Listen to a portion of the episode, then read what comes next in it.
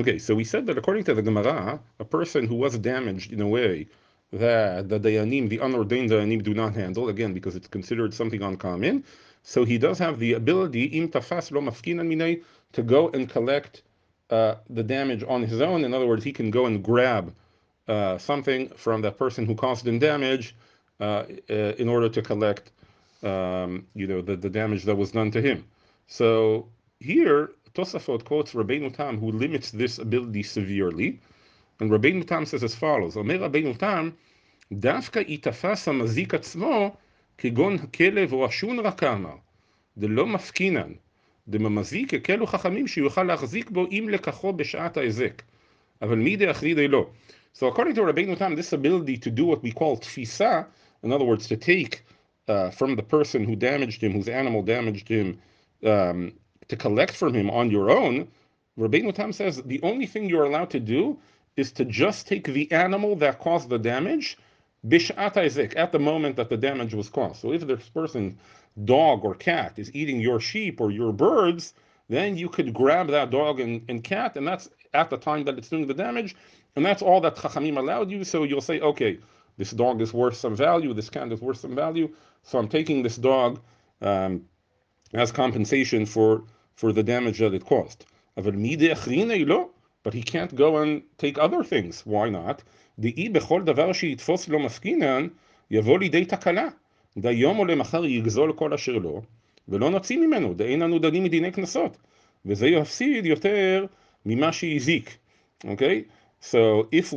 allow him to just go and do collecting on his own, so ultimately what will happen is maybe he'll take much more than one he's entitled to, than the damage that was done to him.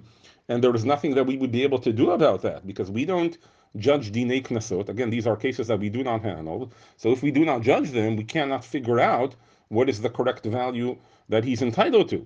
So therefore, he could, let's say he was damaged a value of, let's say, $100, and then he could go and grab and say $1,000, and he says, this is the amount that he damaged me.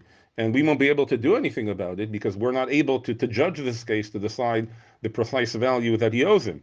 So therefore, Rabbeinu Tam says it cannot be that Chachamim would just give you free access to go and take on your own for the damage that was done. Rather, this idea of Tefisa is only limited to grabbing the animal itself and at that point in time where it's doing the damage. The Rosh disagrees with Rabbeinu Tam, and he says as follows, that he is allowed to do Tefisa, and in other words, he's not limited to just taking from the person's animal. He is allowed to do Tefisa of the full value and from the person's property. And regarding Rabbeinu Tam's question, maybe he'll take more than he's entitled to, the Rosh says after he does Tefisa, then the Beis Din is able to be involved in the case and decide exactly how much he's entitled to. Why? What's the logic on this? We said that Chachamim, the Dayanim Shenam Smuchim, they're not able to deal with Dinei Kenasot.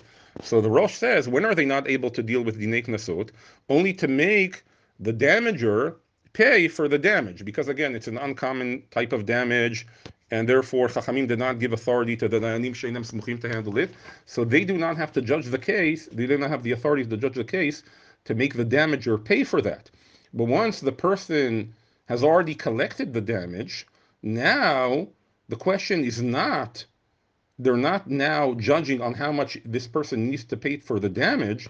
Rather, they're judging maybe the person who was damaged took too much, took more than belongs to him, and now he has to return that. So in essence, at this stage, they're not actually judging the damages themselves. They're just trying to figure out how much damage was done to make sure that the person who was damaged did not take too much.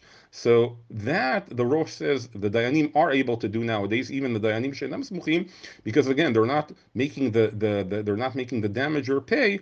Rather, they're just making the person who was damaged return what he took in excess of what he was entitled to, and for that they are able to do the judgment.